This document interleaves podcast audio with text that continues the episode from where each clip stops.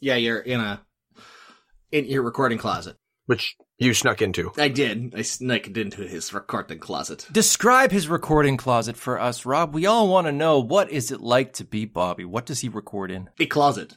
Okay, what kind of closet? Paint me a picture. It has things in it for storage. You're, this is this is exciting content, man. Let's get to the episode. The theme song at the start of the show. Stop wasting time on the theme song.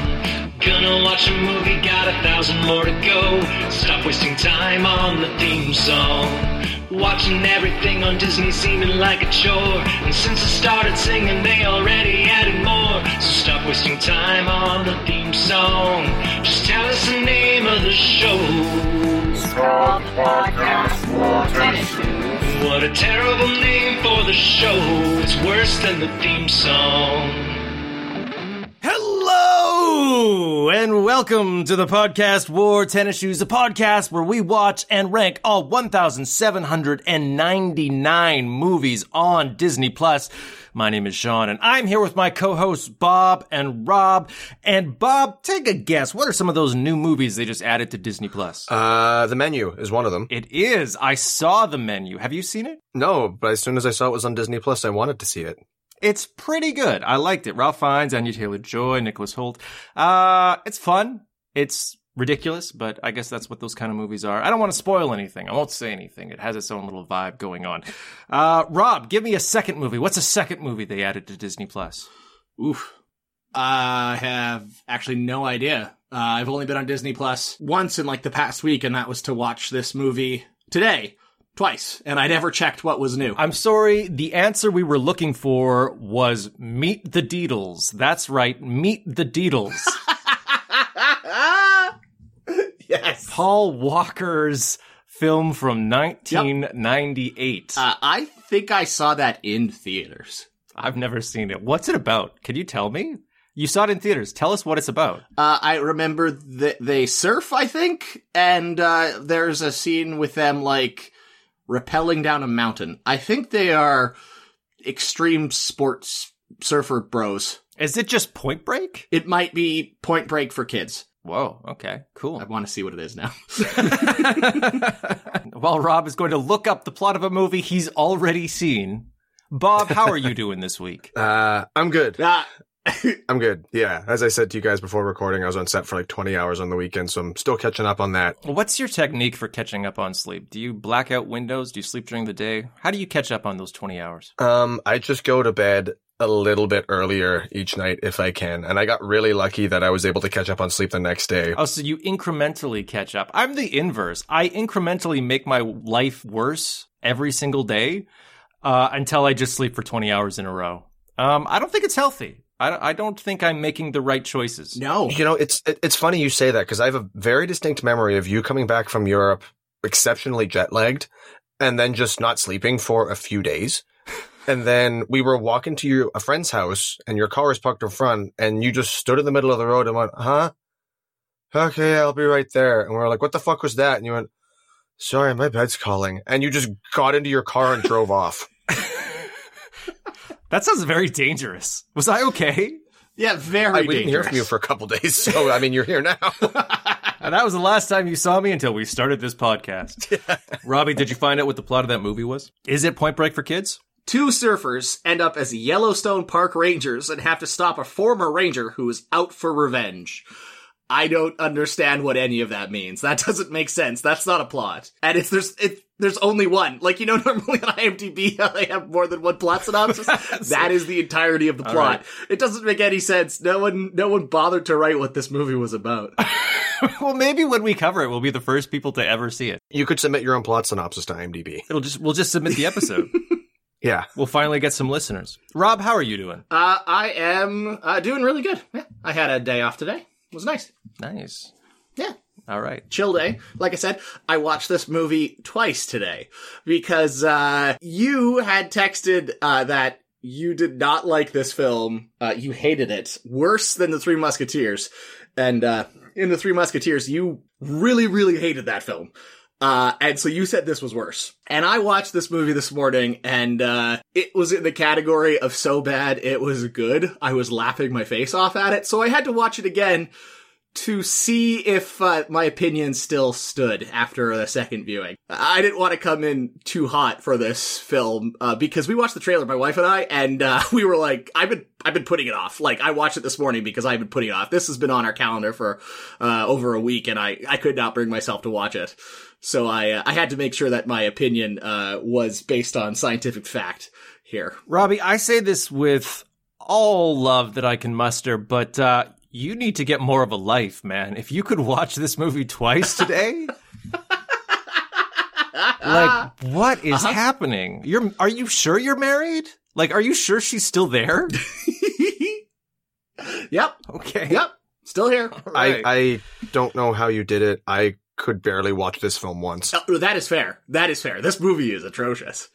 As you might have gathered just from the description, because we haven't actually given the title yet, we're talking about 1979's Unidentified Flying Oddball, also known as The Spaceman and King Arthur. Wait, wait, wait, wait, wait, wait, wait, wait, wait.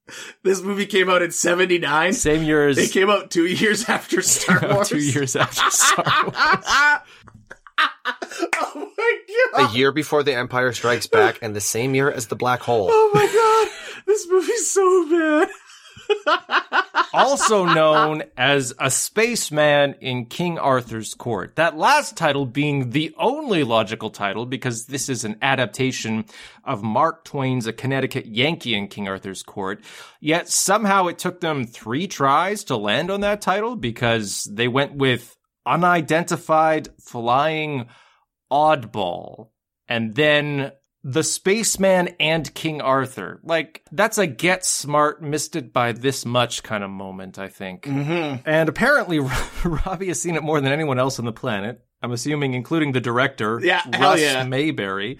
Most famous for directing episodes of The Monkees and I Dream of Jeannie. Any movies, you might ask? No, he directed episodes of The Monkees and I Dream of Jeannie.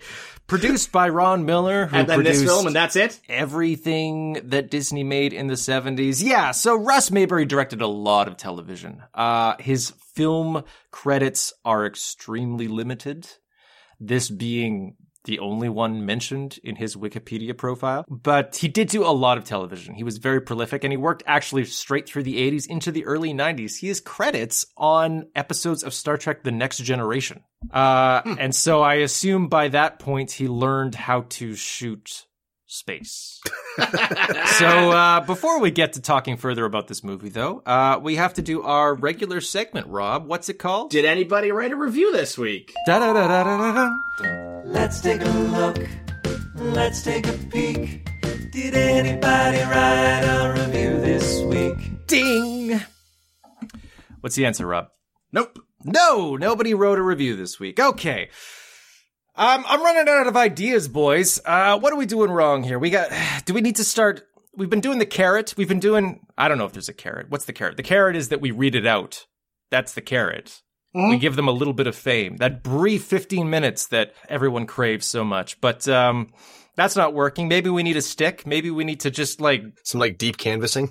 just like stand outside. Just knocking on people's doors. I have a podcast. Would you like to listen to it and review five stars on iTunes? We Please? could do that. People do that. People stop me on the street and try People stop you on the street and spit on your shoes. to do.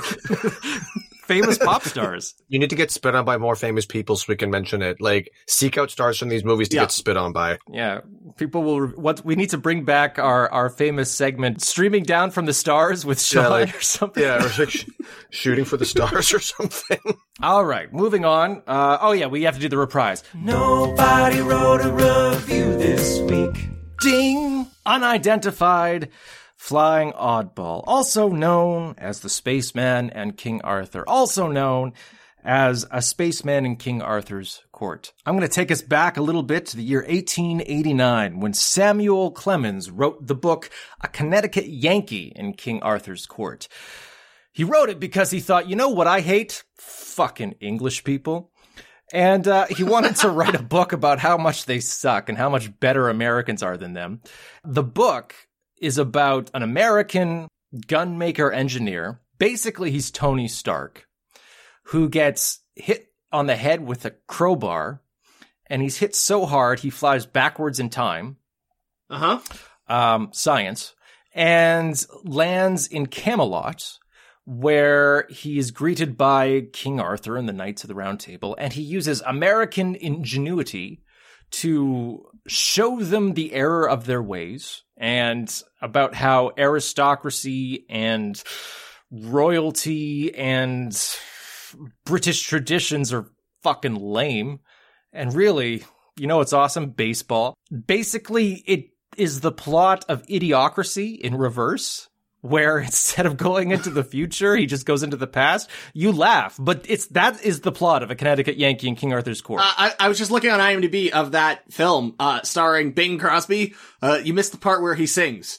Cause that's what the plot is. A singing mechanic from 1912 finds himself in Arthurian There's like Britain. four different versions of this even before Unidentified Flying Oddball. Many people adapted this film. Disney yeah. made it three times. What's the third? The third time, you might ask. Oh, we'll get to that. Okay.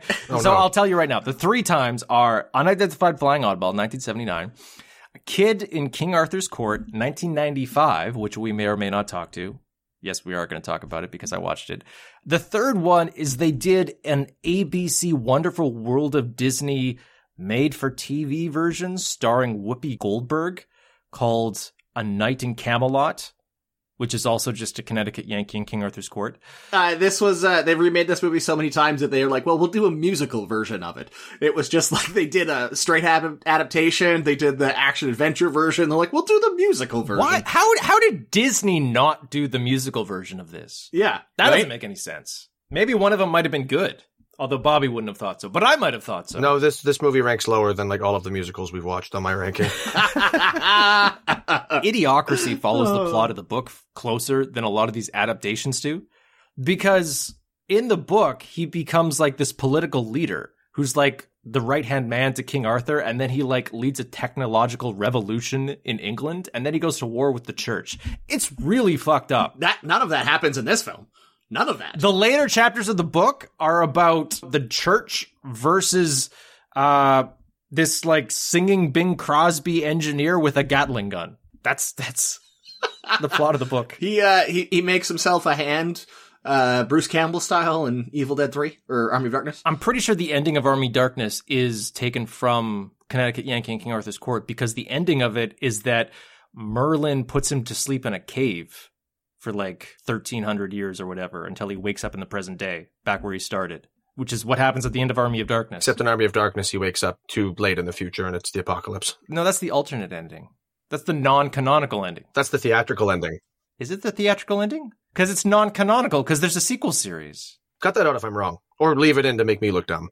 Well, we're all dumb, Bobby. We're just various gradations of dumb. Uh, I'm I'm dumb because I enjoyed this film. Oh no, yeah, you're you're you're the lowest gradation, Rob. Yeah. that gradation is black when it gets to you. dumb, dumb, dumb, dum. I'm gonna do a bit more description of uh, the people involved in making this weird adaptation of the book. Dennis Dugan plays Tom Trimble, and he also plays Tom Trimble's robotic duplicate Hermes. Dennis Dugan is uh, widely known as the director of many Adam Sandler films, including Happy You Gilmore. Don't Mess with the Zohan. You don't mess with the Zohan, and Jack and Jill. Uh, Uh huh. I think that's enough said about that. Oh, wait, he also directed the made for TV remake of The Shaggy Dog from the 90s. Oh no, do we have to watch that? That's not the in between call. That's the '81, right? It's, yeah, the 80s was the in betweenquel, which was a sequel. The 90s was a remake made for TV on Wonderful World of Disney starring Ed Begley Jr. It also stars Ron Moody as Merlin, which I want to point out because for some insane reason, Ron Moody also plays Merlin in A Kid in King Arthur's Court. Yeah. Really? but it's a to- totally different character. My my note was like Ron Moody times Tootie. It's a weird casting decision Yes. because it's not the same Merlin. We'll get to it, but in an unidentified flying oddball, he's a villain. Yes. in A Kid in King Arthur's Court, he's a hero, and the characters are portrayed totally different. I don't know why Ron Moody played both, but he did, and that's kind of fun trivia, I guess. Um, That's freaking hilarious. while I'm talking about it now, I'm just going to mention it because it's very strange.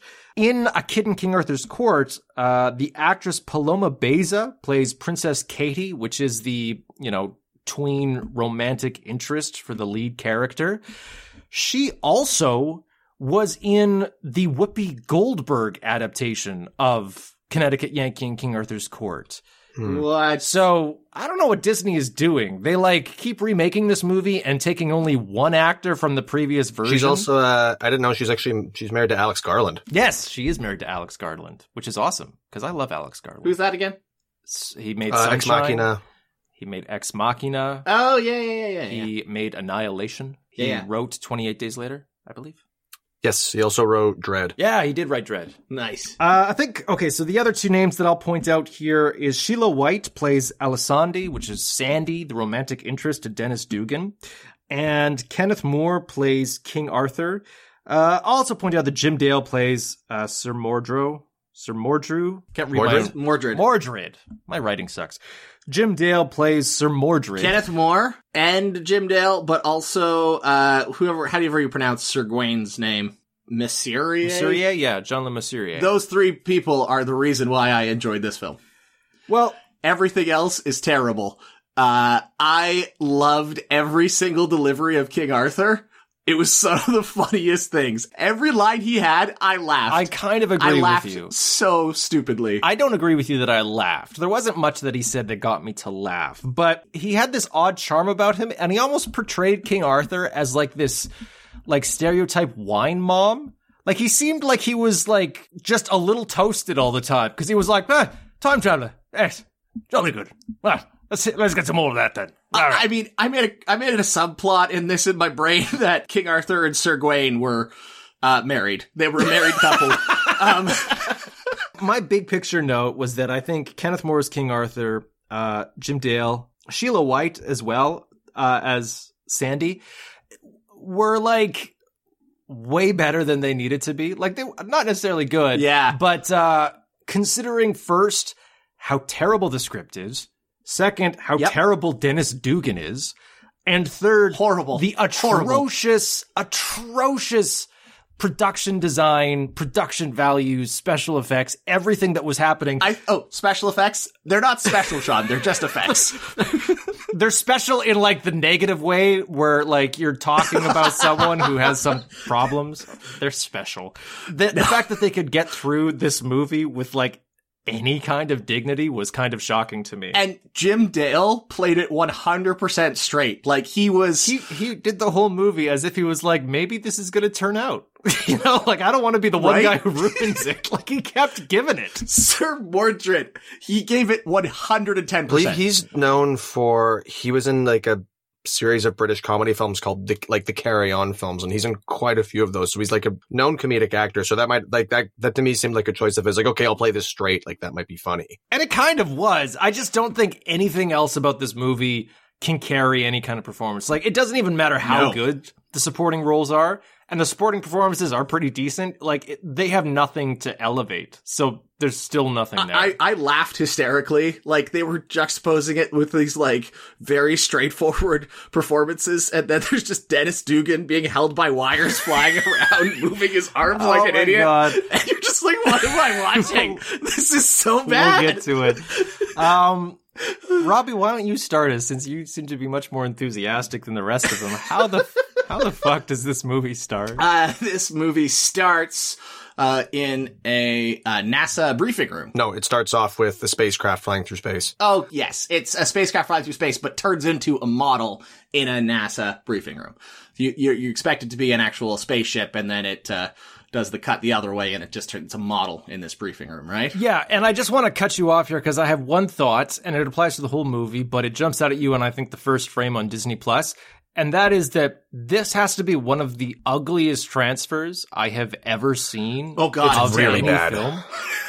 It's it is atrocious, and it starts from frame one because frame one is just space, so it's just black except all you can see are the scratches on the film, and you're like, oh, It's good so god! funny. They climate control the storage of all of their films, right? And they work they worked with like the United States Congress to preserve them as like elements of American history and they they have like four different underground like bases around the country as if it's like NORAD when it's in a mountain and you have to go down a giant elevator and then you know you open a big steel door with like six passwords to get it and find all of the like the nitrate film storage and I'm fairly certain that when they got to this movie, they were like, nah, Nah. it's not really worth the space.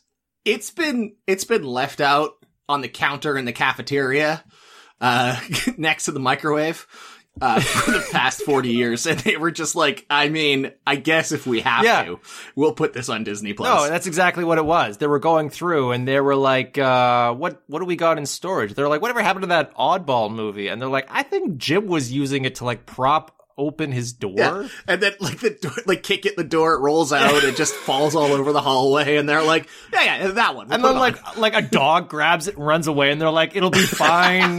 like it, it'll turn up eventually. Don't worry." If that's the truth, I really wish they would have just let the dog keep running because, like, fuck. a, a bird, a bird grabs it from the dog, makes it into a nest. Yeah, because it is it is atrociously bad. It's so comically terribly kept.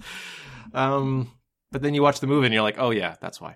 Anyway, okay, keep going, Rob. Uh, so we get a, a German rocket scientist talking to uh, NASA board um, about his new spaceship, the Stardust, uh, which is uh, supposed to travel faster than the speed of light uh, by using magnets that will attract atoms. it will ionize the atoms and turn that into fuel. Uh, and go back in time. Although he doesn't think it's gonna go back in time. That's the funniest. thing. No, no, no. Because No, like, no. He, No, I know what it is. he's like, and then we're gonna go to Alpha Centauri with this thing because it's gonna go faster than light. And then like a fucking congressman is like. Uh, if you go faster than light, don't you go back in time? And then the NASA guy's like, maybe. I don't fucking know. I don't know.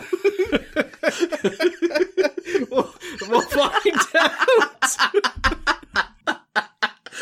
And uh and, and the the congressman says you can't put young red-blooded American men uh, on this ship. Uh, and the doctor says we have some women pilots, sir. It's so bad. Yeah. the, the congressman is even more upset. Women? It's even worse. It's fucking terrible. I mean, okay, let's get into it now. Um, there's one female character in this whole thing, and like Mm, this movie's ex- really no, there's sexist. there's two. There's there's the wench who is named as such. yes, I'm Yeah. sorry. The one scene where the woman has is referred to as a wench. yeah. Yes. Besides her, it's uh Sandy is the only character. I guess the goose as well. We tur- we find out at the very end the goose is a woman. I, I kind of found it amusing how little time she had for Dennis Dugan's shit. Like the movie does portray Yes. her as an idiot because she thinks her father was turned into a goose, but she's also just like, I don't fucking care about your bullshit, man. And then like when he like professes his love to her, and she's like, well, if it's between you and the monster. Like I You guess I would I take mean- you because you're like second Yeah. worst, but you know, Next to the man whose literal name is Oaf. and kidnapped me. so she's like, if you know, Yeah. so we'll see. If those are my two options, Uh-huh. you do rank above him. Who is played by Pat Roach from Willow. Oh, one other question I have, just just so that we're all on the same page. So, um, this scientist who invented the faster than light sp- Magnets. spacecraft with magnets, he's a Nazi, right? Yeah. Yes. Yeah. yeah. Okay. Yeah. Cool. Just, just. Yep. I mean, we've all seen the Walt Disney documentary "Man in Space," full of Nazis. So you know, Yep. this is a this is they do have a history with this. Okay. Um, keep going, Rob. the the congressman uh, says no, you can't put any live people on this uh, spaceship, and so you got to find another way. So then the Nazi uh, rocket scientist calls up Dennis Dugan and says, "Yo, I need a robot." And Dennis Dugan says, "Sure, give me a minute," and then builds a fully anthropomorphic, one hundred percent perfectly working uh, robot, sentient robot. uh, over the title and it is one of the horniest robots to ever grace film. It's not really surprising because Dennis Dugan apparently fed all information into this robot through the form of a PowerPoint presentation. like as Uh-huh. he had to like teach this robot everything it knows, but what we see is that his PowerPoint presentation is primarily thirst photos of women. uh, the doctor says that he wants a robot that can think and feel and act like a human. Uh, so there's a shot, uh, like it's over the opening credits that Dennis Dugan's building this robot, right? And uh, we see the whole thing as it's going. And there's one point where um, there's like this robot is flayed out on a table with all its wires and everything, and then Dennis Dugan tickles its foot, uh, and it like jitters its jaw like it's laughing, right? Um, but then I thought about that logically, that uh, he created this robot to feel, and it is flayed out on this table with all of its outsides, its insides out, and so he he built this thing to feel from like the start, and so it's just an excruciating pain as it's being put together. really makes the jousting scene later play really horrifically. I know, right? He says he doesn't want to, but he can feel. And he's just like, I guess you gotta go back and take another shot to the face there, Hermes. It's like that please kill me, I am in hell scene. but it's That's exactly What what, it is. It doesn't have, it doesn't have, it's just got a mouth and eyes. holy shit. I likened it to the like, why? Why was I programmed to feel pain? He's a horrific monster. This is basically the plot of I have no mouth, yet I must scream. And yet it is the opening credits of this Disney film. this is why everyone refers to him as a monster throughout the entirety of the film because they can see his true self. You could you could tell when someone has tortured a living intelligence for that long. has, has has created life for the sole purpose of torturing it. they make it look exactly like Dennis Dugan. Um, uh, because I don't know why. well, so that it can be played by Dennis Dugan. Yeah, so that they can show their amazing split screen technology and how there's obviously two of him in the same room. This amazing 1920s technology that they do four times and screw up three of them. Did have to skip back to be like, was that a line in the wall? And I was like, no, no, that's definitely where they like that. That's that's the second film. uh, there is a line that they they don't even try to hide. They actually cut through a sign in the wall, making it even obvious. It's like a piece of paper that they could have just gone on the edge of, but they went straight through the Or someone doing sector could have been like, oh, let's take this piece of paper down. No, but they decided to cut it straight through the middle. It's so bad. There's one shot near the end where one half of the frame is jittering. They because you you sh- you just lock the camera down and you shoot it twice, but it was like one time someone like banged the camera and they're like, "Should we shoot that again?" They're like, "Nah, it'll be fine."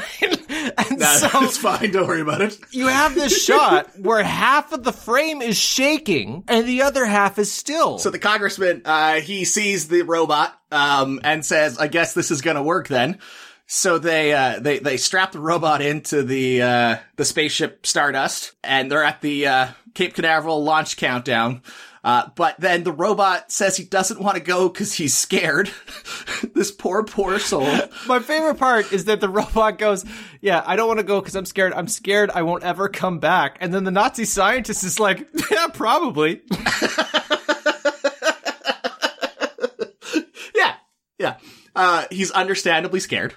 Uh, and so, uh, they get Dennis Dugan to go into the spaceship, uh, to try to talk some sense into him. Uh, Dennis Dugan goes into the spacecraft and says, uh, Hermes, close the door after me, would you please? That's convenient. Uh, and then tries to get him, uh, in his spacesuit, but finds a Playboy porn mag that, that Hermes, Hermes has stashed away for the trip. smuggled into his space trip. What movie is this? Like, what movie is this where the robot has a Playboy? I had to think this as an afterthought because I had to go back and change that note, being like, does that mean the robot can masturbate? Yeah, Dennis Dugan made a dick. Dennis Dugan put a dick on that robot for no reason uh, other than to torment the robot with. And the thing about this Playboy is it's not like it's a one-off gag. Like this Playboy ends up being a key plot element of the film. It comes up several times. in all of these films, there's something that the time traveler brings back from the future that amazes, you know, the contemporaries. in A Kid in King Arthur's Court, he has like a Discman, which he uses in various increasingly absurd ways. In this movie, the object is a Playboy. It's pornography. This is the script that Disney signed off on, where they're like, this time traveler Yep. goes back in time and amazes the peasants with his pornography.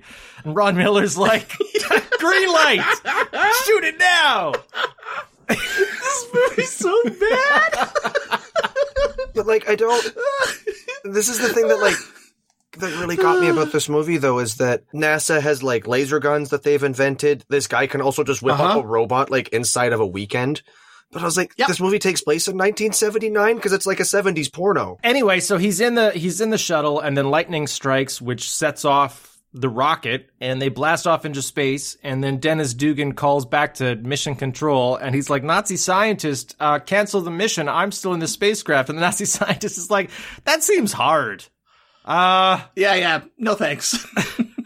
so I don't think so. I don't think we're gonna do that. The only reason I pointed out that the movie started with the fake space thing was for this exact reason because my first note on the movie was, holy shit, that is obviously a toy that looks like shit. Oh yeah. And then I went, oh, the movie got me. It's only pretending it's a toy. Haha, you got me. And then the rocket takeoff sequence happened, and I went, oh no, that is obviously a toy. This looks like shit. Everything in this movie in space looked like complete shit. I'm actually pretty sure that the opening sequence where there were like, jokes on you, that was a toy, looked better, Looked better. than the special effect where they were pretending it was an actual spaceship. The Earth is clearly just a styrofoam ball that someone painted with like a marker. Yeah, it's insane. It is terrible. The spaceship has a weird TARDIS element to it where when they're shooting on the inside, it has vastly different sizes and shapes. And when they're shooting on the outside, it is approximately the size of a Prius. which which uh, I burst out laughing later on the film when the rover, like the planet rover, came out. I was like, "Where the fuck was that?"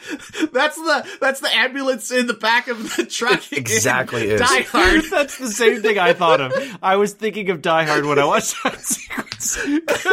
he drives out of it with this little rover that is 97% of the size of this space. Same size as the spaceship.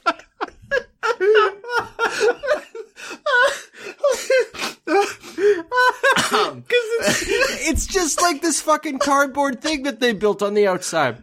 And then on the inside, I don't even know what the size of it is on the inside because I feel like they had different sets.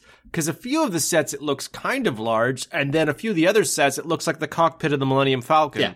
Remember, Stardust, which is the name of this ship, was built before the robot. The Nazi scientist was like, "Oh yeah, we're gonna have a crew of two in here for four and a half years, and it's a Prius." Like, where did they sleep? There's nothing in it. Yeah. There's nothing there. It's just like yeah, yeah. two chairs and some knobs. During the ignition, um, uh, the robot gets smacked in the head. Um, and then uh, there's a funny, funny shot. Did you guys see uh, when they were trying to imitate gravity? Uh, or no, zero gravity. And Dennis Dugan is clearly like just kind of on a wire rig. But then they had the lights uh, behind the wire rig. So the shadow from the wire rig is on the ground. You could clearly see the outline of the wire rig in the I mean, there's so many times you could see the wires in this, but it's like they didn't even decide to put the lights in front of the wire rig so you wouldn't see the shadow. He goes into space. He uh, redirects the shuttle from going to Alpha Centauri to just go into orbit, except it's now going faster than light. So he travels back in time. He lands in the sixth century, 560 or something. Like the first close up of the uh the stairs coming down is clearly like pine two by fours that they built that thing out of. it's just like clad in cardboard and balsa wood. It's so bad. and this is two years after Star Wars. It's so good. I loved it so much. looking at the looking at the model of that spaceship that he walks out of, which I'd like to remind you is the size of a Prius. I have a little story I want I want to tell. When when Bob and I were about 10 years old, maybe 11. Are you talking about the time that you went to space and I didn't? That's exactly the story I'm telling you, but you're spoiling it. You're spoiling the punchline of my story. You and I have been to space together and we have not been to space together, depending on if it's third grade or fifth What, grade. you guys went to space? What am I missing? Come on. I'm sorry, your school just wasn't as cool as ours. when we were about 10 or 11 years old, Bob and I went to space camp. And it was this uh, kind of like weekly event for a few weeks. This is program where you like plan and participate in a fake uh space launch and you like learn about all of the different roles that you participate in if you're an astronaut and how going into space works and all this kind of stuff. And the final goal of this is that there's going to be a space launch day where everyone at space camp takes these roles in, in an actual space launch. And so there's going to be some people in mission control, and there's going to be some people in a spaceship, and there's going to be some people doing these tasks, and everyone learns their roles. And then you come on the day where you go into space and you, you kind of do this role playing exercise. We built spacecraft for this role playing exercise, which was like this j- big cardboard structure that looked like a spaceship. And inside there were knobs and shit. And then we built like a mission control where people would sit at stuff. And then on the day when we were going to go into space, we get there and we're like 25 minutes late, whatever it was. And we walk in and the person there is like, uh, you boys are late. We've already like assigned all of the tasks that everyone is going to do. There's only two roles left. There's the receptionist who welcomes people to the event. and there is captain of the entire space program. And I, like oh, the selfless, noble friend that I was, stepped forward and said, I call space captain. Actually, you're remembering that story wrong. Okay, go ahead. I was got the job of receptionist and my mom had to talk me up and say like, you get to greet everybody. Like that's an important job for the mission. Like they need people to welcome people to the mission. And that made me feel better about it. And then I missed my ride and didn't make it to the space launch. So not only did I feel like I was given the lesser of all of the jobs, I also did not even get to go do my lesser job. oh no. and like remember being very upset that day. Okay, well, it's not, it's not as funny now. Now it's sad. That- now it's not a funny story.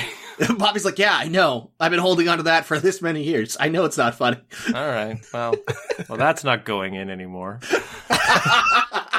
To me, that story and both stories now perfectly sum up this movie where Robbie is explaining this movie as this really fun, enjoyable, so bad it's good cardboard sets. And in reality, it's like, no, the, it's just you crying alone and not having a good time. That's what the amazing flying oddball All is. right. Well, um, Robbie, tell me what happens next. I'm gonna. I want to get Bobby's perspective because I've been enjoying it, as he said, and I've been saying it's so bad, it's so good. So I want to hear what Bobby says happens next. He gets out and she explains like In a spacesuit. in a spacesuit, and he can't take his helmet off. She happens to know exactly what year of the Lord it is, and instead of being Yep. horrified, he's really excited about the fact that wow, I did travel back in time. This is amazing. And she mentions that she's all alone, and then in the happiest way possible, explains how her mother died of the plague, and seems to be totally fine with this. there's a big picture problem with Mark Twain's book, and that is in the sixth century, they didn't speak English, or at least English as we know it today. Yeah. They would have spoke Old English, which is not in the least bit recognizable as English. It's literally a completely different language. Yeah. I, I had uh, I had a psychology teacher when I was in theater in college read uh the first paragraph of Beowulf in Old English, Hmm. and all of us were like, "What the fuck did you just say?" And he was like, "My point exactly." Yeah, like it's it's a totally different language. Like Chaucer, Middle English is very different as well, but you can kind of be like, "Oh, that kind of sounds like English." You know, I can sort of recognize one or two words. Beowulf doesn't sound like English because it's not. It's a totally different language. But like that's a problem with the book. You kind of can't adapt it without just ignoring that. So that's fine. Okay, whatever. I'm frustrated by how much both of these adaptations that we're talking about, the unidentified flying oddball as well as a kid in King Arthur's court, try to make jokes about the differences in language. Where like they go back to Arthurian Camelot and then someone's like, Oh, your Californian lingo is so foreign to me. I don't understand what you're saying. And it's like, fuck off. They're supposed to be Old English. Like, what is this? Um, but at this point, uh, Sir Mordred comes riding in. The, the the audio voice from the audiobooks that did Harry Potter. That's how what I knew him from. Yeah, Jim Dale. Uh, he he did all of the Harry Potter books. All of them. Yeah. Interesting. He read them all. Uh, but really, really poorly. I did not like them at all. Uh, Stephen Fry does a version much, much better. Uh, Jim Dale, uh, his voice for Hermione is something atrocious. I, I honestly recommend you guys, uh, listening to a clip of it. Um, and Hermione is one of the three leads, and it was insufferable. Like, he picked one of the most annoying voices I could possibly think of for Hermione. It's like making your lead character have the most annoying voice. It was so But, bad. uh, yeah, he arrests, uh, Tribble? Tom, Tom, Tom Trimble. I was going to say the actor's name. Yeah, he, he arrests him and brings him back to try and win the favor of his father. This one is like, I don't know how in line this is, like, this particular aspect is, but I know, like, this kind of is a little more fast and loose with the, like, Mordred Arthur lineage. It's a little different in this one. Like, not that it's a problem. It's a little different than some of the other versions where he shows up in things. Like, he's always his son, but, like, Mordred Mhm. is King Arthur's son. yeah, Yeah, yeah. yeah. yeah Didn't know that. Well, they, you watch the movie twice and they say it, so you would have heard that both times. They did? Man, I was clearly paying attention. I was probably laughing uh, my face off at Dennis Dugan in a spacesuit just trekking through a field. Like, he, he looked so dumb. Uh, but they actually shot, like, on location in England, uh, in Pinewood Studios. And I liked, like, the exterior shots. I was like, oh, this is actually, they, they went on location. They did this.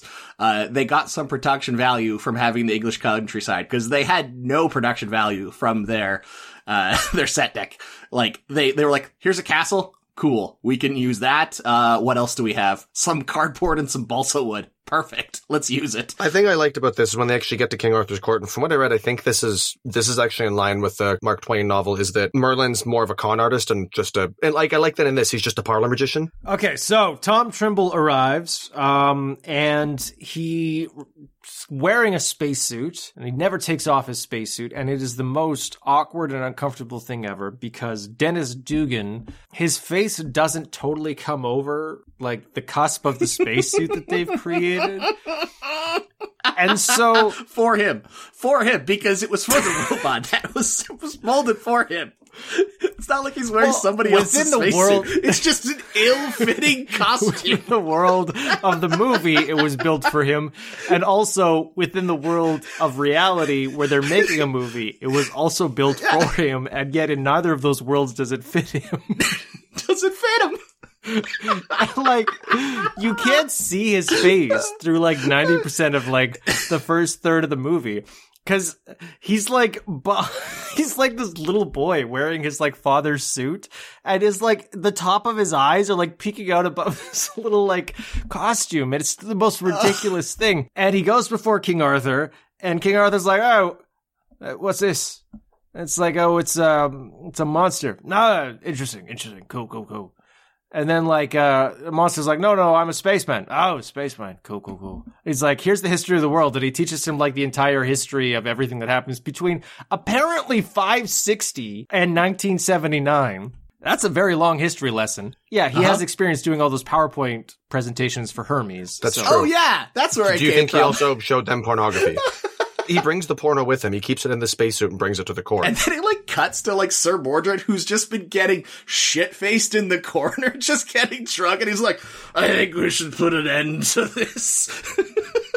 Again, liked these actors. I thought they were funny. I just can don't be. think any of the jokes work for me. Like I just I think the script is terrible and I just don't think it works. I think the supporting actors do the best they can with the material and they do better than I would have. Like watching it again, I got I got nothing but respect for Kenneth More's King Arthur because watching it you're like he is giving way too much dignity to this role. When you uh-huh. look at what he's mm-hmm. looking at, he's surrounded by garbage. This should be the role where he reflects on his life and decides that he made some bad decisions to get here. And yet he's at the end of his career. This should have been a very sad moment for him. And yet he's giving perfectly serviceable, noble performance. Like this is a good performance. And I think that's impressive. I, I know, uh, Shawn. That's the thing is, I do agree with you. Is that it's that it's not that they're bad. It's just none of the jokes play. None none of them play at all. I uh, I like the line later where um fucking Dennis Dugan comes out of his Prius on a Land Rover and like he's just like he's wearing a full suit of armor, gold suit of armor, and he's just like, "I'll be back, see you later, King." And then like he's just like just down the street. Oh, yeah, and then the king goes, "That's the last time we'll ever see." I I do remember that. That was actually funny. I agree with you. That was a funny line. Alas, we will never see him again. He's driving this little like buggy in a giant golden suit of armor. And it's the, the cheapest little like buggity, like it's bumping, bump, bump, bump, bump, bump, bump. It's like beep beep, and he's driving away. And the King of England is watching him go, and then just turns to his right hand man and says, "That's the last time we're ever going to see." you." exactly. So in five minutes, in five minutes, Robbie, give me the plot All of this movie. No, no, no. I got I got too many notes. I watched this thing twice. How how did you watch this twice? This film's so fucking bad. Oh god. they decide that they're going to burn him because you know a, a burning is appropriate. So says King Arthur uh, for the monster. Uh, they put him in the dungeon. And then Sandy comes back. They find out that asbestos is the bestest because he's gonna burn, but he's wearing an entire asbestos his, suit. his entire spacesuit is made of asbestos. I'm sorry. Can can I stop you for a second? Yeah. Did you just come up with asbestos is the bestest? Uh, no, I, I've been saying that for years. Did you come up with it years ago, or is this something you've taken from somebody? Uh, no, I think I think we came up with it a long, long time ago. It's because in our school, um, uh, our old old school that that I went to for elementary school, um, all of the the heat pipes and the water pipes were wrapped in asbestos. And kids would uh, used to kick balls and try to hit them, and so we said that asbestos was the bestest. Okay, cool. Keep going. Okay. Uh, so we find out that his suit is entirely made as, of asbestos. It's it's it's like the only time in a film ever where you're going to see somebody be happy that they're completely encased in asbestos. fully covered in asbestos. I'm gonna get to another part, another performance that I truly loved. And that was uh, Sandy's dad being tortured, and like he has to suffer Dennis Dugan's foolery, and then he says he's gonna tell King Arthur about Mordred, uh, Mordred's double cross or whatever it is after the burning. And uh, what does he say? He says, Uh, "Wouldn't it be says, better to do it before the burning, or something like that?" would it not show uh, more foresight to tell him before the burning and then it cuts to the next day and it's a shot of a wood on fire like they, like it's a, a hard cut to like a visual gag None of this matters. What what is his goal at this point? I don't understand this movie. What what is he trying we to do? missed the part where the playboy makes a comeback he gives it to the page he gives it to clarence because he doesn't want the playboy to burn like he's so important. he gives it away so it doesn't burn in the fire Yeah, he gives okay, so he gives a Playboy to this peasant from the sixth century, yes and this peasant looks at 1970s photography. And his first instinct is not what witchcraft is this to capture images of people and place them onto papyrus, but uh-huh. instead is to go fucking boobies. yep he like he gets his all like horny face on and then like hides it in his shirt. Yep. And then he spends the rest of the movie apparently forgetting that he's the first man to see a photograph. Yep. That is not what impresses him. yeah, th- that I noticed that too. Like he's he's totally forgotten that this is a technology that will not exist for 1300 years. Like not only photography, that like this is a bound magazine. This is the first time he would have seen like print. There's a horny joke in here too, where he says, "Hang on to that. There's some good articles in it." Yes he says there's some good articles in there Again, written in modern English. That's assuming this peasant can can read. Yeah, this peasant definitely cannot read. Uh, so before the burning, uh, Dennis Dugan says to King Arthur, um, uh, after the burning, can I have an audience with you? And then King Arthur's like, I guess if you're feeling up to it, yeah, sure. There's also some weird shots where like you can tell the stunt guy that was in the suit was standing close to the fire because the suit is like kind of a dark brown from the smoke. And then it cuts to him talking to King Arthur and the suit is white again. And then it cuts back to a wide and the suit's a different color again. that guy was definitely wearing an actual asbestos suit, though. Oh yeah. Uh, so Dennis Dugan runs away and jumps in a pond, and then we get the shot of what's supposed to be an airtight, perfectly a spacesuit just soaking in water, like just like it's clearly one sheet of material because you can like pretty much see Dennis Dugan's ass in it, and it's just soaking wet, retaining all this water, and it's supposed to be this miracle spacesuit. It's so good. Bobby, what happens? Please make this as quick as possible. No, no, no, no, no, no. no. The- no, no, no, no. I'm gonna fucking because this this sequence, the next sequence overplays its welcome because it's like fucking ten minutes long. They challenge him to a duel, and Mordred's page, the horny page, goes to get his sword. He faces it due north, and apparently, if you hit something while it's pointing due north, it becomes magnetized. He has a laser. He has a laser gun on the ship. This is the time for the Army of Darkness shot where Bruce Campbell shoots King Arthur's sword in half with his shotgun. All he had to do was pull out the laser and shoot the sword, and then not not have ten minutes of Mordred getting stuck to everything in Camelot. yep. Uh, and and we are glossing over the parts where Dennis Dugan pulls the sword out of the stone, Oh yeah, because he's pure of heart or something, right? and it's never referenced again in the film. No, because they don't want to show the sword anymore. Because looking at this transfer, you can see it's a hunk of fucking plastic. It is a plastic sword. Yeah. So this is this is like forty percent of the movie. Actually, though, After this, he's got a laser, and he shows King Arthur his laser. He challenges him to a duel, uh, uh, a jousting match. We got to talk about the jousting match. Oh fuck! They have a second duel. and Right. this goes on for Yeah. way too long. they have a second duel. That's how much I hate this movie. This movie makes no fucking sense because they have a duel, and then he wins the duel, and then he's like, "King, now that I've defeated Mordred, I need to explain to you that Mordred is plotting to overthrow you because I heard it Yeah. and I was in the dungeon." And Yeah. then the king is like, "Mordred, is this true?" And Mordred's like, Psh, "No." And the king is like, "You should duel him to prove it." And it's like, "You just fucking did that." Yeah, they did it again. And so he has to do it again. And this is like most of the movie. We're now like more than halfway through the movie, and most of it is just him repeatedly dueling Mordred in the most awful sequences you can imagine. uh, Mordred wants to have this duel, and we don't think that Dennis Dugan is going to show up. And then the king just sees something on the corner and goes, Hello? What's this? And it's a spaceman riding a horse. So Dennis Dugan sent his robot. So he fixed the robot in the spaceship, and he sent the robot to go get killed because the robot feels pain. And the robot can Yep. feel when he's decapitated. And Dennis Dugan and is like, he says he doesn't want to do it. He radios him and says, I don't want to do it. And Dennis Dugan's like, Sorry, buddy, you're going to have to go back around and do it again. he also has programmed him to feel heartache and love because he embraces Sandy and then kisses her, and then he, he says, "Listen, Hermes, I can turn you off as fast as she turns you on. Go joust." It's pretty fucked up that he programs this robot to feel love, feel sexual attraction, and then controls this robot's life so that it both is sexually frustrated and is horribly mutilated over and over again. All the And time. you're, you're assuming he because he can feel physical pain, he feels emotional pain too. He must. Oh, absolutely. oh, 100%. So he like presents this this robot with this woman and says, "You cannot have her. I shall have her. Instead, you Yeah. shall lose your limbs." for no reason. He's just created this creature for his own amusement. Ah. Because, like, Mordred could have just, they would have waited out there and he would have had enough time to rummage through the office, but he, need decides to do any of this. All of he this is doesn't need to do the joust. He just decides that he wants to torture Hermes more. So when we're talking about these time travel things, there's always like one thing that the person needs in order to like get back to the future, you know, back to the future style.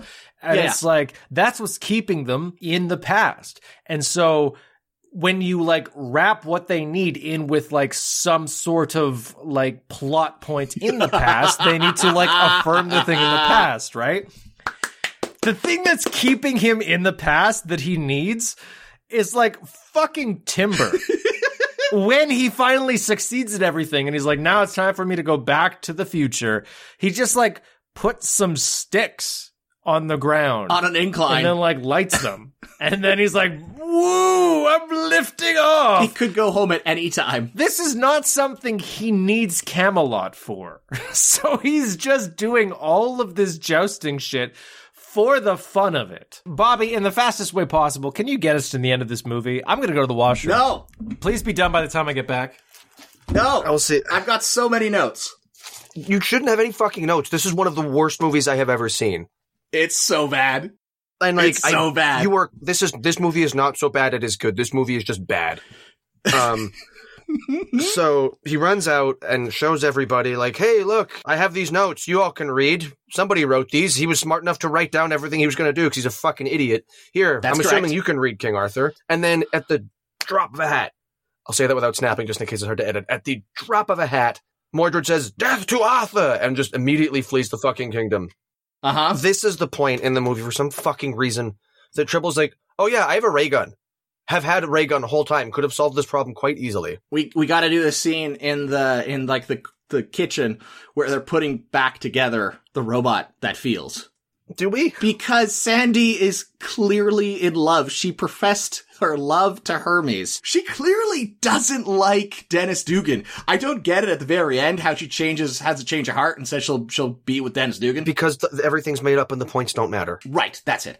But like the entire film, it's actually quite funny where she is uh just basically in love with a robot and not in love with Dennis Dugan. I, I, I disagree. I, I don't think it's funny. I think it's sad because they're like, oh no, like they didn't give this woman anything to do other than like be in a love triangle with this guy and a robot he made of himself that he also programmed Uh-huh. to feel love and emotional pain.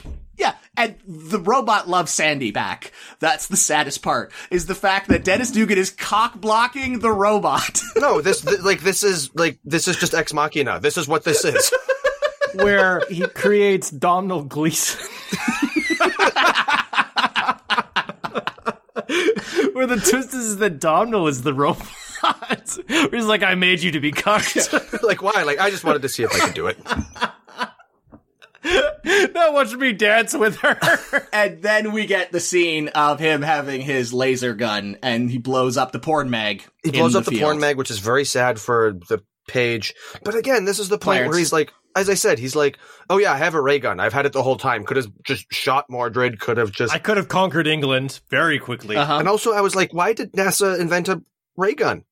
Oh, it's it's to collect rock samples with, because that makes any fucking sense. Yeah, It's like a fucking missile launcher, and they're like, "Oh, this is just to collect rock samples on Alpha Centauri."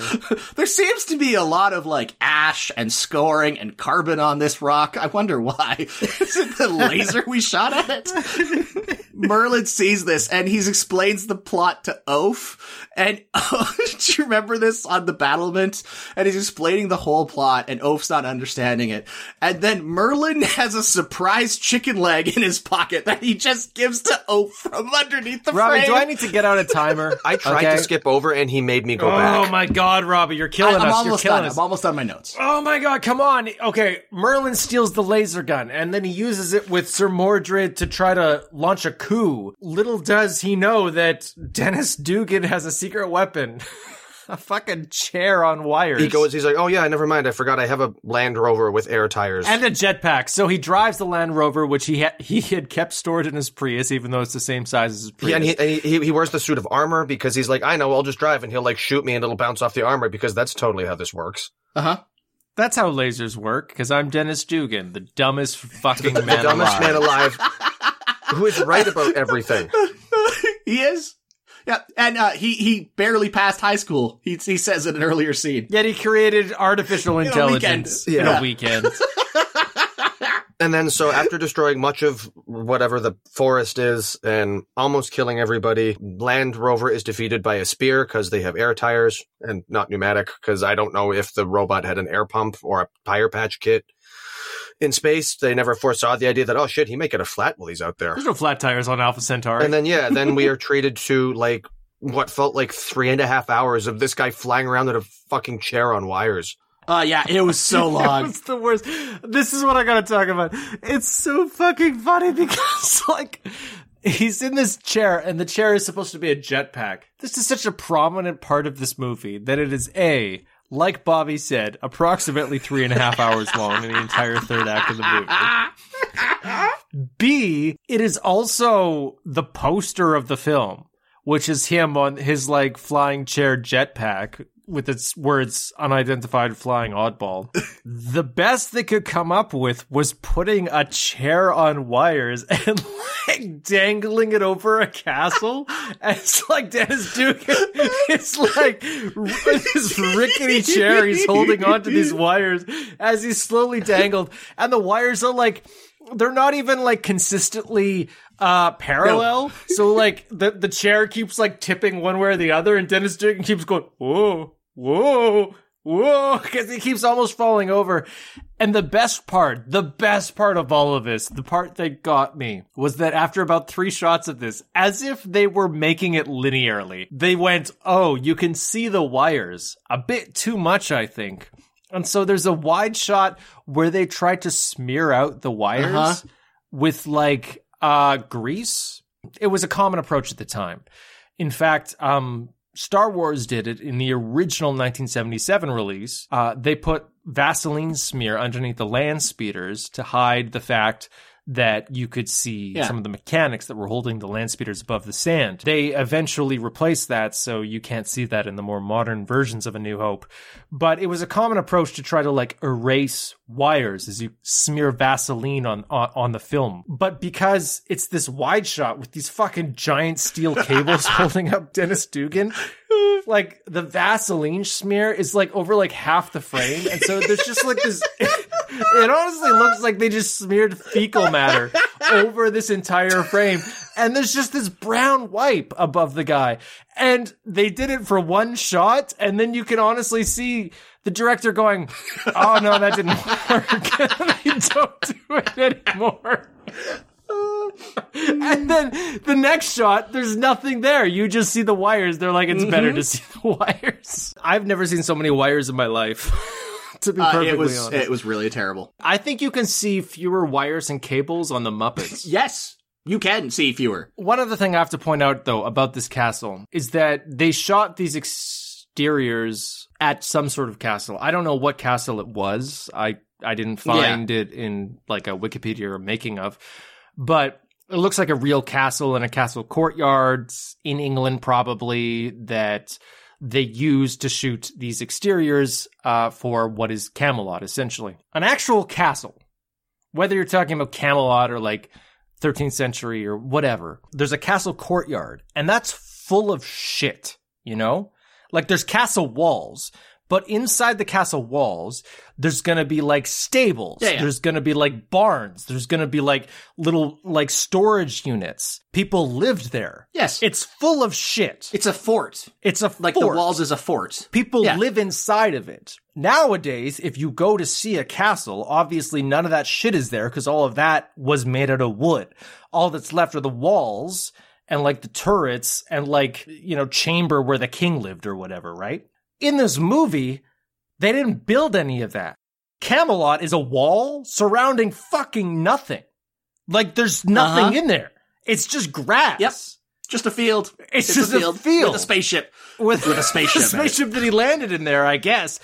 Or like he pulled it he, in. He drove it in. Yeah. They moved it in. Yeah. but like there's nothing in there. Like they didn't think to decorate. There's was no production. they didn't. Just- Of course they didn't. like they got permission to shoot at a castle and they're like, this is good. Yeah. We'll just shoot it as is. I honestly, I know I had a lot of notes. I don't have very many notes about the battle because this was like so bad. it's just him in the chair. It was just him in the chair. He's just doing laps for like 20 minutes while everyone dies around him. And then he grabs an axe, cuts the drawbridge down, uh, and then like collapses and holds onto a rope for the next 20 minutes. Um, he gets, uh, he gets the robot to turn the thrusters on the rocket ship and the magnets and he defeats them all with ro- with rockets and magnets. This thing got an unintentional chuckle out of me because he's says, Hermes, activate all systems. And there's just a lever that, two Yeah, levers that know. say systems, and he pushes them up to the word all activate. systems. Systems up. And then we're treated to like another two and a half hours of my favorite shit sped up footage Yeah. of all these like soldiers getting magnetized towards the ship. And then because he's wearing armor, it pulls his pants off and he's naked and Yeah. he wins the battle in a pair of boxer shorts and a t-shirt that says USA with a flag on it. And then the King Arthur says to him, Thank you, Tom. We owe you our kingdom. Victory! oh my god. this is the worst thing. Why did I make us do this? I hate myself. I hate myself so much. Uh, Why? and then Why? they decide that they're going to carve his name into the round table Uh, Tom, whatever his name is. Well, he replaces Sir Mordred or whatever. yeah, he replaces King Arthur's son um, Yeah. on the round table. And then he needs to go back to the future and he can't take the woman. But he says that I wish I could take you back with you, but I don't know what'll happen. You might age a thousand years before we re-enter. And she goes, I understand. Please give this note to your robot.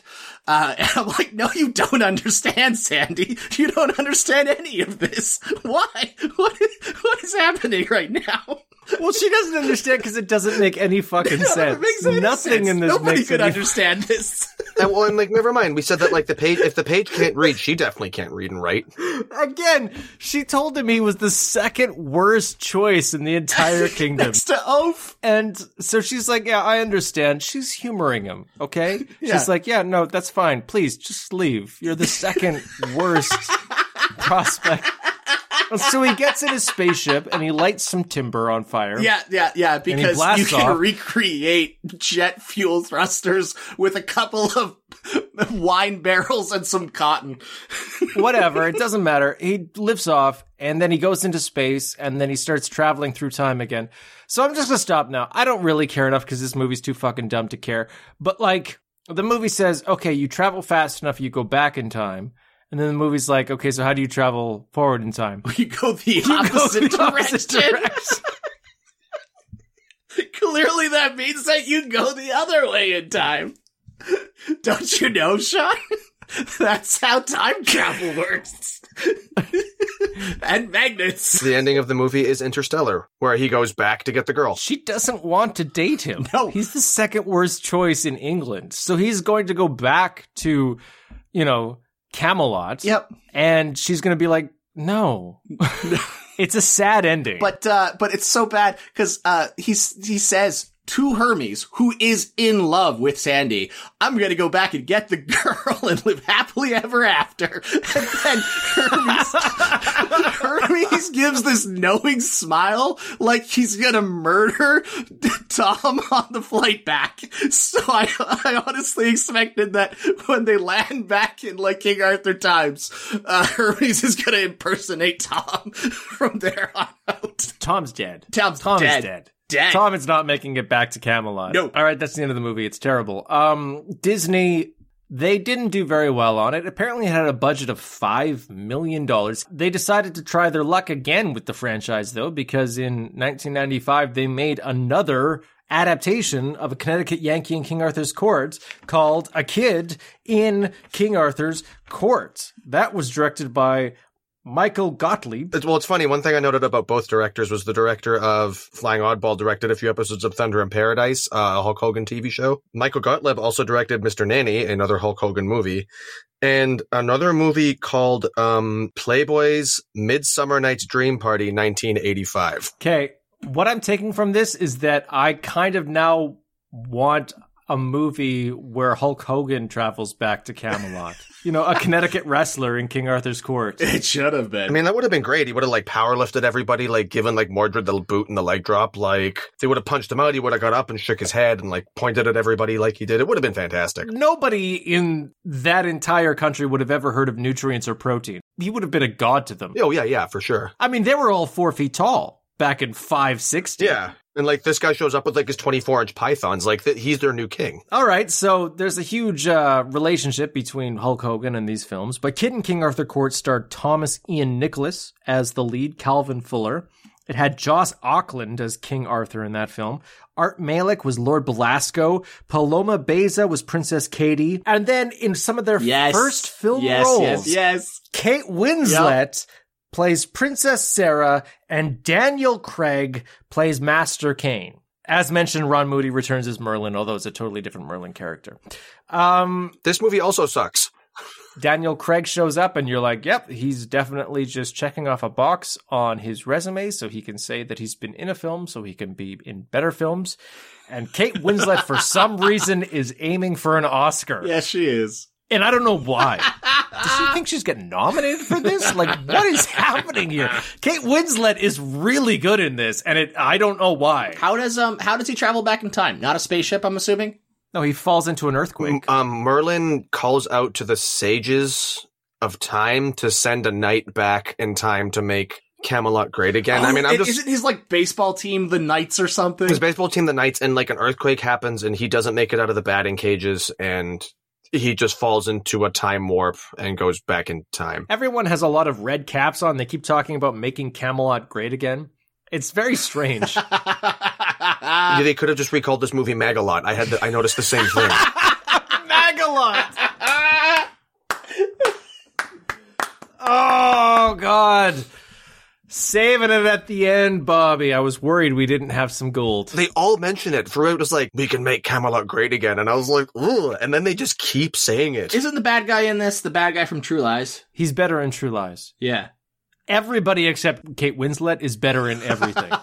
this is a bad movie that Kate Winslet, for some reason, thinks is getting her an Oscar. I actually, I didn't mind Joss Ackland in this. He's hamming it up and like has it turned up to 11, but he's having fun with it at least. I guess. I, I I mean, I don't mind his performance, but there's some weird things like when he gets like like the script asks him to do things that I just found very frustrating and embarrassing because like he gets Excalibur Yeah. and then he has like a sword fight that is the most embarrassing thing you've ever seen in your life.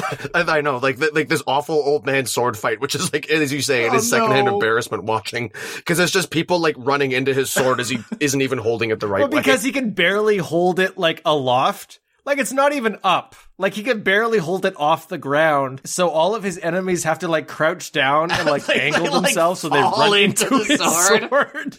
and you can tell they're trying their best to cut around it, but there's not much you can do. Which is not his fault. He's he's almost hundred years old. The fact that they ask him to do some action sequences undermines the performance because you're just like, oof, oof. This is embarrassing. on uh, on IMDb, uh, a kid in King Arthur's court only has uh, 18 images associated with it, and uh, okay, where does this go? and seven of those images are black and white storyboards from the film. Yeah, yeah, I noticed that. Okay.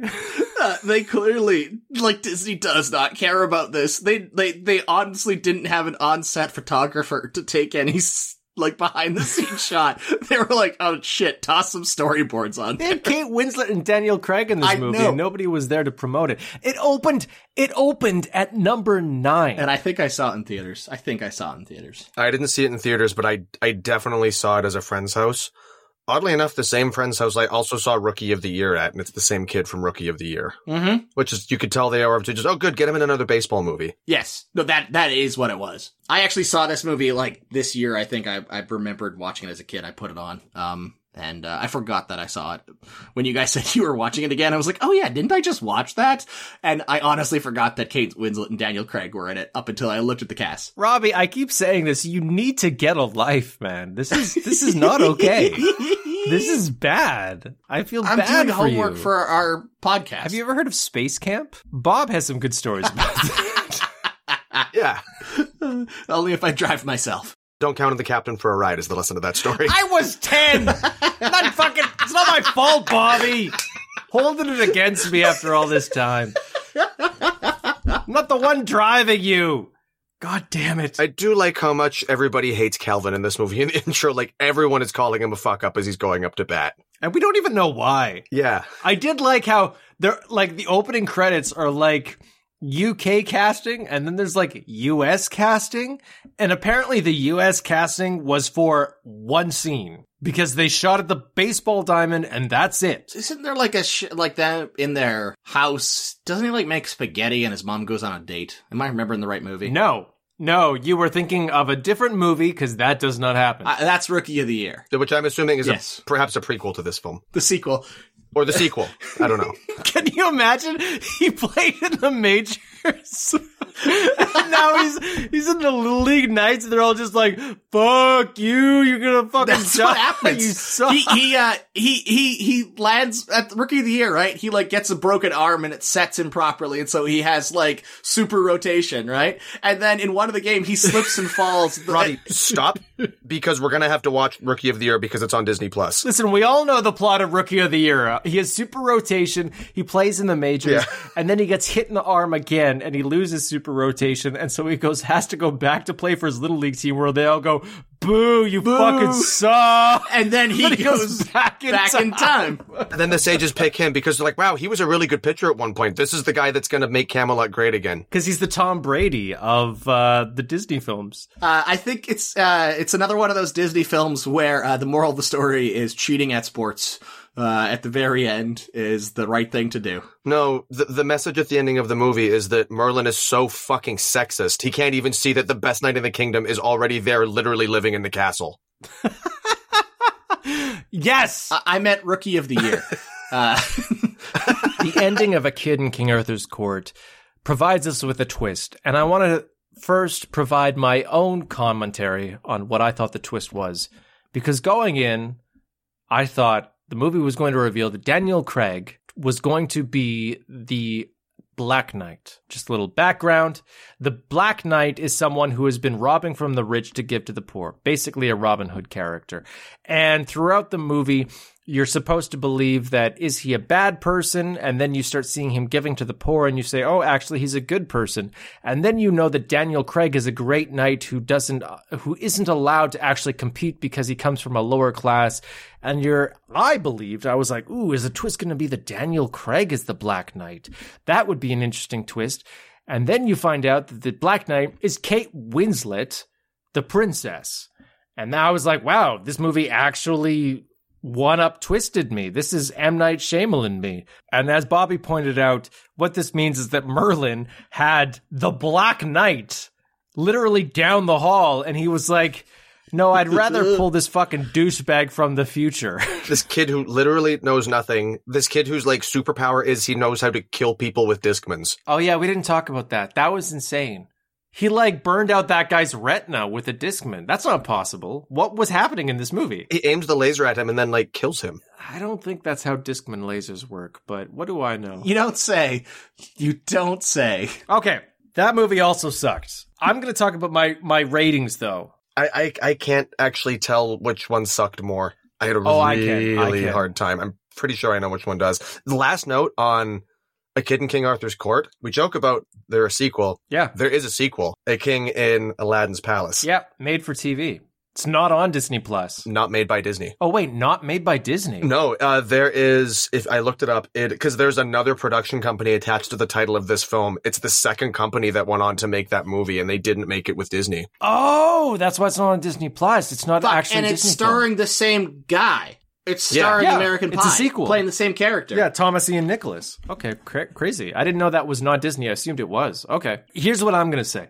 Kid in King Arthur's Court is is better, uh, but that's not uh, a huge compliment. Um, I think Unidentified Flying Oddball is one of the worst things we've watched. I take full responsibility for it.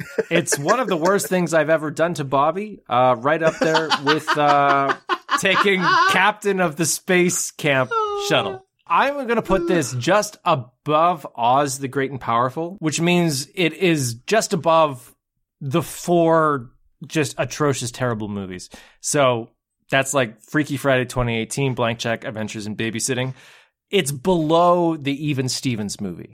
Uh, Kid in King Arthur's Court, I put slightly higher.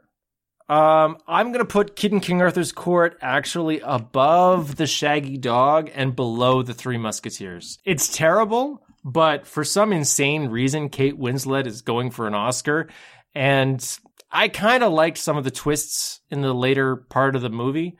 Where like it turns out that Kate Winslet is the Black Knight, and there's like jousting that isn't incredibly stupid robot decapitation. Uh, so I put it just below the Three Musketeers 1993. Rob, what did you think? What is this number one for you? Like fuck off. No, no, no, no, no, no, no, no. no. Uh, I I actually fell into a different category than you in this so bad I got enjoyment out of it. Uh, I will give you the third act is atrociously terrible, but hilarious to watch if you're in the right mindset. If you're just like, look at those wires, what is happening? None of the insert shots match anything that's happening. Like, if you can get to that point, uh, I honestly laughed hysterically at this film. Um, not with this film, at this film. Uh, I really liked uh, the nice little gay relationship between King Arthur and Sir Gawain. I thought they had a cute little thing dynamic going on there. And I liked Jim Dale as uh, Sir Mordred.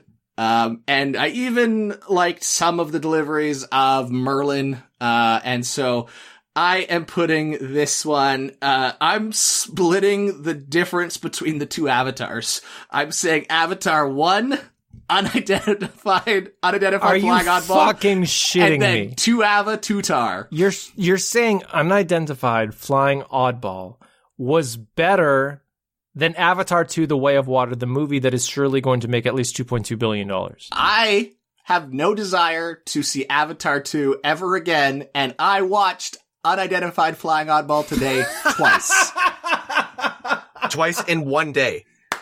In one day. Okay, honestly, I I can't argue with that. Uh congrats, Rob. You have made me speechless. I I guess you're correct.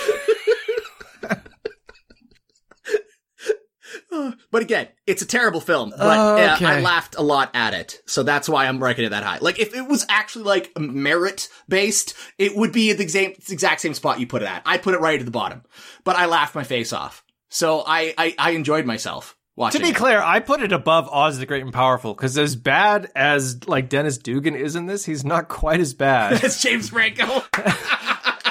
as James Franco in Oz the Great and Powerful. just globally, I just want to remind people that like this movie, when you watch it on Disney Plus, is full of scratches and what I assume to be dog saliva. Because they did not protect this like the negatives because even Disney is like nobody fucking cares what happens to this movie. And I think that is the best review that you could ever understand about how good this movie is. Bobby, please bring us home. Tell me how did you feel about both of these films? Wait, Rob, how did you feel about the second one? How did you feel about Kid and King Arthur's when I watched it like this year before we did the podcast, um, a lot, I echoed a lot of what you said. Um, I think I was more taken aback when Kate Winslet and Daniel Craig showed up. Um, and uh, I don't know. I'll put it, um, under the black hole, but above High School Musical. So that's 22. Ro- Bob, bring us home. What do you think? Flying Oddball was not a movie so much as it was an hour and a half of torture. This movie was abysmal with little or nothing to like in it. Like, I, I, I honestly, I felt like this movie was three and a half hours long because it just overstayed its welcome. Nothing played, and it just wouldn't fucking end. Correct. Um, so I actually ranked it lower than you, and I put it below Oz the Great and Powerful because as much as Oz the Great and Powerful is terrible, it wasn't as torturous. That movie was just bad. So this movie is above Adventures of Bullwhip Griffin, Adventures in Babysitting, and Blank Check. So it is like very bottom of the list. As far as a kid in King Arthur's Court, number 28, just above High School the Musical, and oddly enough, as much as I despise them, it is below the Avatars because those are, as much as I hate them, comparable films. That cannot be said for a kid in King Arthur's Court. Um, and I, I want to point out that Flying Oddball, like, I'm not just ranking it low, not just because it also reminded me of the time that you went back in time to the medieval ages and I didn't. You had to rub salt in the wound of the time you got to go to space and I didn't. Robbie, that's a second story. We didn't tell you the second story. what? Okay, I'm going to tell you the story now. So, And then is Bobby going to tell me how it actually happened? so when we were in grade five, Three. I think. Or third grade. It's already started. Because he went to space in fifth grade. We, you went back in time in third grade. Okay, so yeah, you're, you I think you're probably right. Sorry, I, I, I vividly remember every time you bested me. So we were in third grade, and it makes more sense because this is such a stupid story. It wouldn't be fifth grade; it's third grade. so when we were in third grade, we were in this class with this teacher who I presume was high on mushrooms. Now, to be fair, this is the same the same woman that ran Space Club. Was it? I, forgot that part. Fuck, she like ruined your life. So this, the story isn't so much about you besting me, so much as it is about how much this teacher Oh hated me and wanted me to carry this with me my whole life. I didn't best you. None of the both of these things were just coinc. I anyway. Um, uh, in this class, this teacher she had this class that she called "fuck with the students." I'm assuming that's what she called it. S- uh, subtitle: "Fuck with Bobby." And so she like she got in front of the class and she went keep in mind this is a teacher. This is someone that the students are taught to put their trust in. Yes. parents send their kids to school and say your teacher will bestow on you truth. They will give you knowledge. They will guide you through your life and show you what it is to live in this world that we call our society and so these kids get into the classroom the teacher stands in front of them and says children i have something to tell you I have built a time machine. and the kids go, What? And the teacher says, No, seriously, I have a time machine. And Bobby can't come. Listen, you're spoiling the punchline. She's like, I have this time machine. I'm getting a headache from laughing so much right now. We're going to go back in time and have this amazing adventure. So this teacher is pitching herself like Miss Frizzle from the Magic School Bus. Yeah, okay. clearly. And like, this is what we actually experienced. This is not a joke. This is not a comic routine. This is what Bobby and I experienced in our grade three class. We all had to write reports to like, and the top reports would get picked to go back in time. Yeah, we would pitch ourselves as who gets to go back in time with her. So this is like What? Keep in mind, Miss Frizzle has like the magic school bus. Where everyone gets to go. It would be like if Miss Frizzle was like, only the five best kids get to go on this adventure. I want to stress, she keeps pretending this is real. Like this is uh-huh. not a fantasy thing where she's telling kids this is just for pretend. She keeps telling kids this is actually going to happen. You're actually going to go back in time. And these kids go, that's not fair. Why are only five kids going back in time? And you're not taking anybody else. And she goes, okay, we'll take a sixth kid. And so I'll take the sixth best report. And the sixth best report was Sean. And so I got to go back in time. and so she called me up. And then she's like, but nobody else gets to go back in time because you all suck, especially Bobby.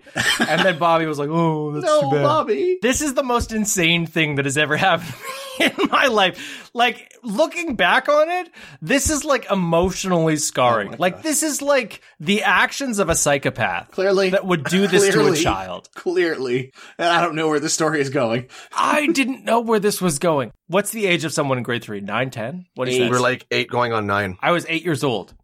So I want to stress because I remember this vividly because this is like this is a defining moment in my Jesus. life. This is like shit where people were like, I almost died. Sean, I don't know what's coming up. The steps between the classroom and her time machine, I, every single step I remember vividly because there was a part of me that went, maybe we're going to a time machine.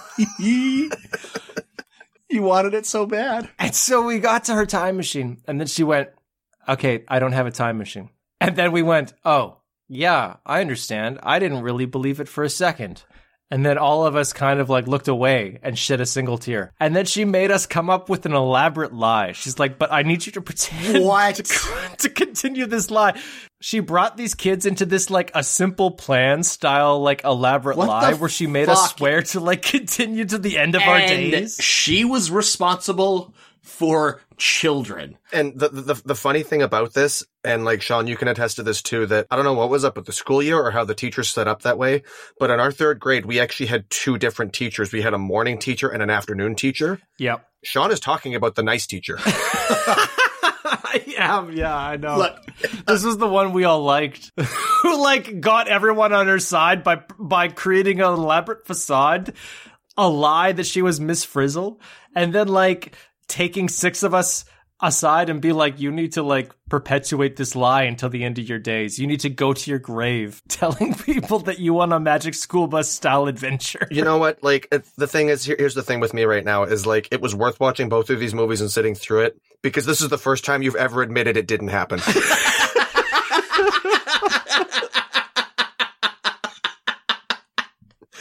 I can. You, you you put my heart at ease. I'm sorry I ever held a grudge against you. The thing is, Bobby's not joking. I lied to him for so long. It's been like it's been almost 30 years.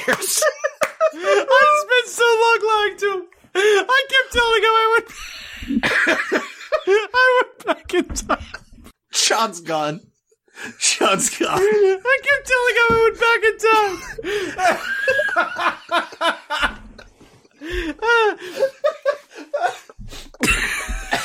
Sean, I'm here. I forgive you. That's it, boys. I think we're done. I'm sorry. I'm sorry she made me lie.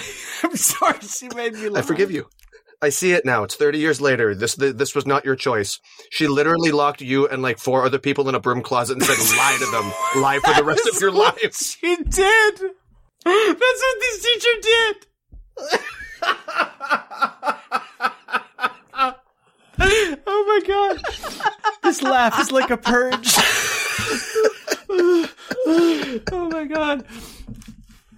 Anyway, tune in next week to the podcast for Where we're gonna watch Enemy Mine. We'll dig deeper into the facades that all of our lives. And That's the show. If you have a suggestion for a movie we should cover next time, send us an email at the podcast wore tennis shoes at gmail.com. We can also be reached on Facebook and Twitter at Pod Wore. That's at P O D W O R E. And if you like the show, give us a good review on your podcast platform. It really helps us out. We hope you tune in next time. Thanks.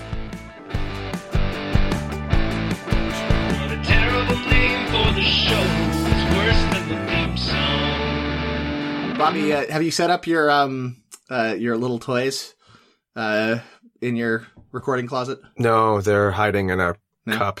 I'll get to it eventually. Whatever that means. it's something called like a Disney mini ball that is basically a Terry's chocolate orange, but inside it is like stupid little Disney knickknacks. But like you unpeel each one to reveal a toy, but it's like not really a toy. It's like a miniature toy of a Disney toy. Like for example, I got a miniature toy of a small boxed toy of Prince Beast from Beauty and the Beast that came in its own replica box. Or like I got a miniature like Minnie Mouse bento box lunch set. You can't actually open or do anything, and it's like an inch big. But like the weirdest one in this box of orange toys was a miniature Disney shopping bag that is big enough to fit one of these small Disney toys inside of it. And it's like the stupidest fucking thing I've ever seen. That's what I got Bobby for Christmas. so it's like Those were so expensive. They were so expensive. For the price of what you got, I totally got hosed, and I bought you two of them. Yeah. so it would be like if like your Kenner action figures had their own action figures. Mm-hmm. That, that's exactly it. And then it also came with a miniature bag to put your miniature purchase inside of after taking your actual purchase out of From your bag. tiny miniature Disney store, because even in the fantasy wor- world that they're creating for children, it's all about consumerism. No, y- you think you're joking? Some of them contain miniature shelves that store the toys. Yes, it's advertised. you could buy a five pack of 'em on Amazon. It's like build your own Disney store. Billy, what are you playing? I'm pretending I'm buying more Disney toys. that is exactly it. all right.